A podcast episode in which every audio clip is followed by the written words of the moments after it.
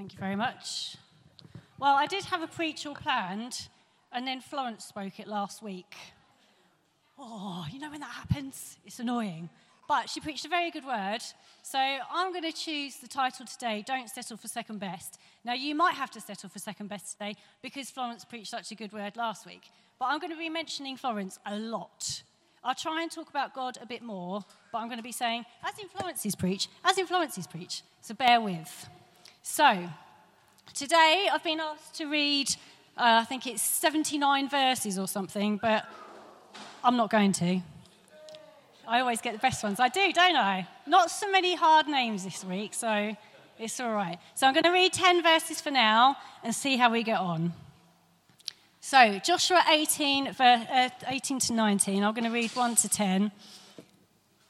The whole assembly of the Israelites gathered at Shiloh and set up the tent of meeting there. The country was brought under their control, but there were still seven Israelite tribes, over half of them, who had not yet received their inheritance.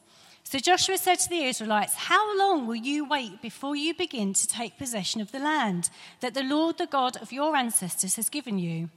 Appoint three men from each tribe. I will send them out to make a survey of the land and to write a description of it, according to the inheritance of each. Then they will return to me. You are to divide the land into seven parts. Judah is to remain in its territory on the south, and the tribes of Joseph in their territory on the north. After you have written descriptions of the seven parts of the land, bring them here to me, and I will cast lots for you in the presence of the Lord our God. The Levites, however, do not get a portion among you, because the priestly presence of the uh, no, no, sorry, because the priestly service of the Lord is their inheritance. And Gad, Reuben, and the half tribe of Manasseh have already received their inheritance on the east side of the Jordan. Moses, the servant of the Lord, gave it to them. As the men started on their way to map out the land, Joshua instructed them Go and make a survey of the land and write a description on it. Then return to me, and I will cast lots for you here at Shiloh in the presence of the Lord. So the men left and went through the land. They wrote its description on a scroll, town by town, in seven parts, and returned to Joshua in the camp at Shiloh. Joshua then cast lots for them in Shiloh in the presence of the Lord, and there he distributed the land to the Israelites according to their tribal divisions. And here are the tribes who had not yet received their land, who's going to get it as we go along the preach. Now, a few weeks ago, I spoke about um, how this was a big deal for the Israelites We read about all the towns, all the villages, all the land, all the boundaries, and we think, oh, just a load of names. But for them, it was a big deal. They'd gone from the covenant promise of Abraham, the most biggest promise that God could ever give them, and now they're finally, finally here. So hopefully, God will forgive me for not going through all the boundaries, towns, and villages, but for the Israelites, it was a big deal for them. Now, I'll show the map, hopefully. Where's the map? There it is. So the ones in bold are the ones who had not yet received their land, and the, uh, the three men from each tribe were due to go out and allocate this land. Now, this all seems crazy, doesn't it? The Israelites had got to this stage, they'd defeated 31 kings in all of this land. Now, seven of the tribes had not even claimed what was promised to them. In fact, they hadn't even asked for it. Now, Florence did a good job at pointing out how it still worked out to be 12 tribes, and it's nothing to do with the Day family. So, Levi, Levi was uh, the third son of uh, Jacob. He's excluded. So, uh, the Levites, they were the priests of the land, that was their blessing. They weren't allowed any land, they were allowed to live through it all. So, I'm not going to give you any bonus points to sing the song from a particular musical about a technical dreamcoat, but Joseph was the fav- favourite son, wasn't he? Now, by rights, if anyone was going to get more, it should have been Reuben, shouldn't it? Because he was the firstborn son. But he was a bit of a naughty boy. I'm not going to say why, uh, because there were small ears in here. But if you want to read what happened, it was in Genesis 35. So Joseph got the bigger portion, he got the extra blessing, and his tribe was split into two uh, as he had two sons, Manasseh and Ephraim. And if we go back to the map, we can see how much land they got. And as Florence mentioned just, uh, last week, they got a lot. And funnily enough, as um, she mentioned last week, at the end of chapter seven, 17, they were moaning that they didn't have enough land. So, on one hand, you had two tribes, which technically should have been one, complaining they didn't have enough land, and seven tribes who hadn't even claimed theirs. So, going back to these seven tribes, they were all living in the land of Ephraim, settling for second best. So, Joshua says to them, How long will you wait before you begin to take possession of the land the Lord has given you? So, a question we've got to ask this morning is why? Why hadn't they claimed the land? They might have been tired from all the fighting that had already been. Isn't that how we always feel? After all the years of conquest and battle, who can blame them? Now they had peace in the land of Ephraim. Surely that was enough for now. They might have also been used to living a nomadic lifestyle. Can you read that? Nomadic life is great, except the kids are constantly asking, Are we there yet? This generation of Israelites might find it a bit odd to consider laying down roots and settling down. Being travellers was all they knew. They might have feared hard work. Now, I thought this was a bit mean for the youth of today. A job? Can't I just start a GoFundMe page? If they claim their own land, they would have to work at it. They'd have to keep, out, uh, keep on clearing out the evil Canaanites and clearing the land. Surely it's much easier to let your distant cousins do that while you live off their hard work. And the final push. This might have been, sorry, this might have seemed to be the most daunting part. It was much easier to sit back and take it easy.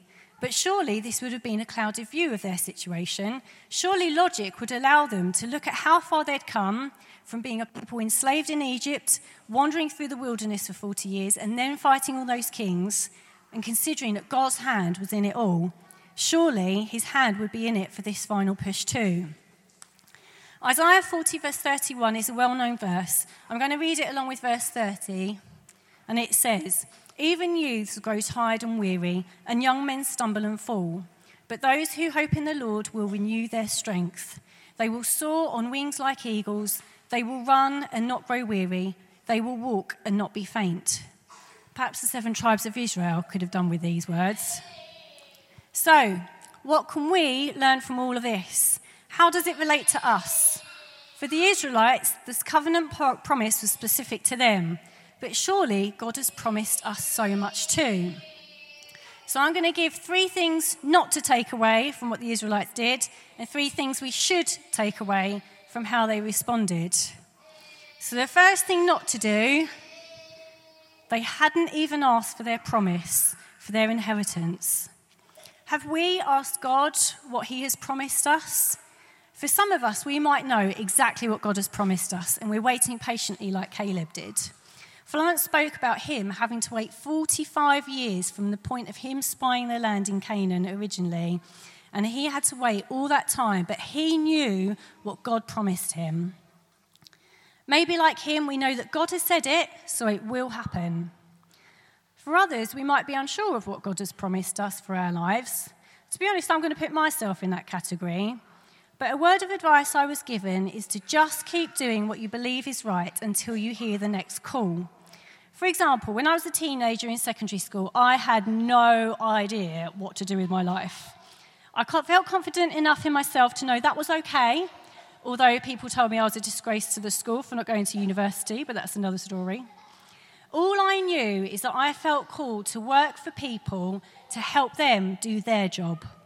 So I became an admin assistant for a charity in London. Then I became an admin assistant for a company in Sidcup. And then I became an admin assistant for a company in Sevenoaks. Sense a theme here? And likewise in church, I have the same mantra I never felt called to play the guitar, I never felt called to preach, but I know in doing these things, I'm helping someone else and supporting their own, their own roles. Now, if God promises me something off, see ya, I'm off.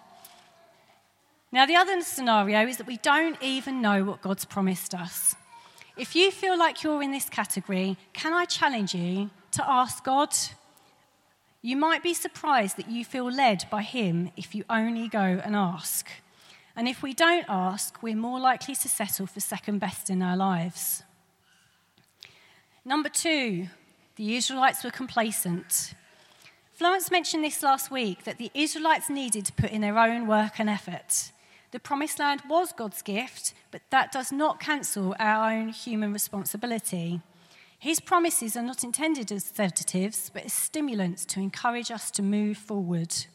And don't forget, there were already five tribes who had been spurred on to reach their goal. And number three, they weren't inspired by these five tribes.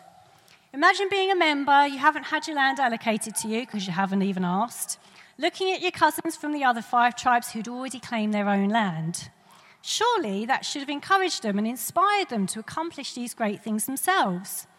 And likewise with us, God has blessed us by allowing us to walk alongside each other. So are we inspired by each other? Do we spur each other on? Do we encourage each other to run the race that God has set before us? And if that wasn't enough, the whole Bible is something to be inspired by. All the characters who knew their promise. There's too many to mention. Pick a name, and they had a promise, and they knew what they were called to do. They'd never settled for second best. Hebrews 12, verse 1 to 2 says, Therefore, since we are surrounded by such a great cloud of witnesses, let us throw off everything that hinders and the sin that so easily entangles, and let us run with perseverance the race marked out for us fixing our eyes on Jesus, the pioneer and perfecter of faith. For the joy set before him, he endured the cross, scorning its shame, and sat down at the right hand of the throne of God. Let's move on to the positive, shall we? The seven tribes didn't get jealous, and the five tribes weren't boastful. Sort of following on from the previous point, although it's bad to be uninspired, it's equally not good to get jealous especially of what others around you have got and what God has given them. We forget we share the same God with the same wealth, the same blessings, and we are as much entitled to them as the people around us. The Israelites from the seven tribes could easily have looked at the five tribes, got jealous about what they had and they had managed to accomplish, and just moan about it. I'm glad that they didn't. I think Joshua would have had some uh, stern words for them if they had. And it's not mentioned either that the five tribes were ever boastful about reaching theirs. I got it, you didn't, na, na, na, na, na. Now, Christians can face the same temptation of boasting that my God given promises are better than yours. Again, we forget we share the same God who can easily take away if we're not obedient to him. Ephesians 4, verse 7 says, But to each one of us, that excludes no one. Everyone is included in this. Each one of us, grace has been given as Christ apportioned it. Now, Joshua cast lots as the fairest way of apportioning land, and likewise, Jesus apportions his promises to us, how he sees fit. And do we question his judgment? Sometimes. But when we get to the point of acceptance that my lot is what God has intended for me, your lot is what God has intended for you, we are able to run a race confidently towards those promises. They also kept God in the center. After 40 years of being carried in the wilderness, the Ark of the Covenant finally had a home. And Shiloh was a good choice, as per the map, in a beautiful red star. Shiloh was central to the nations geographically, but it was also significant for another reason.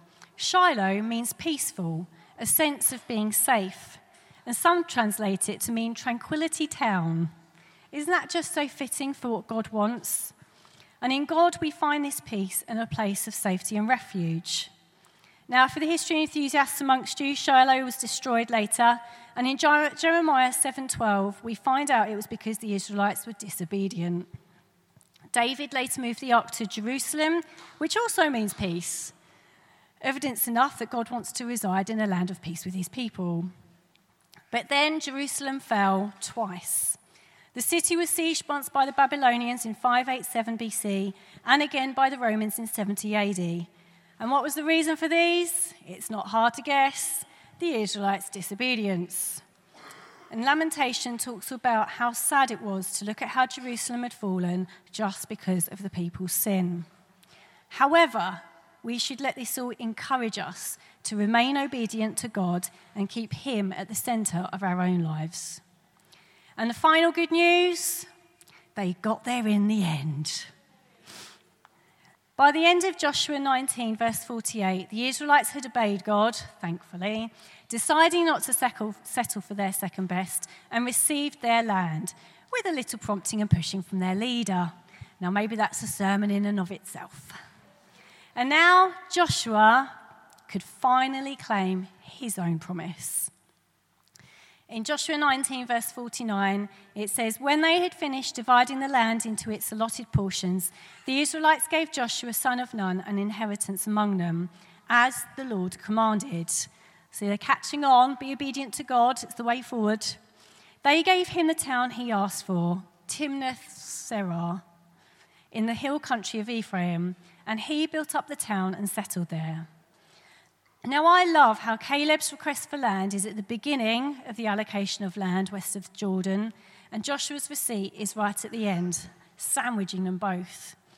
Both spies who had been sent out by Moses 45 years ago had never settled for second best through their whole 45 years, and they were now finally both able to receive their promise. 2 Timothy 4, verse 7 to 8 says, I have fought the good fight, I have finished the race, I have kept the faith. Now there is in store for me the crown of righteousness, which the Lord, the righteous judge, will award to me on that day. Now we know that Paul said this in Timothy. Joshua could easily have said this too. Caleb could have easily said this too. Are we confident enough to say this too? And the last thing to say is that God fulfilled his good word. He didn't give his second best ever. Since the covenant given to Abraham, he fulfilled it all. And God has promised to each one of us that he too will, will fulfill everything in our lives. He will complete his work in us, as Philippians 1 verse 6 says. Being confident of this, that he who began a good work in you will carry it on until sorry, will carry it on to completion until the day of Christ Jesus. So, as we go out of here today, it's short service. Uh, as we go out of here today, let's think about what might be our second best. Think about what we're hindering ourselves from because we're only we're not listening to God. If we're bold enough to ask Him, if we're confident enough to pray to Him and say, "I'm scared, but what have you got for me?" Then He will remain faithful to you. Amen.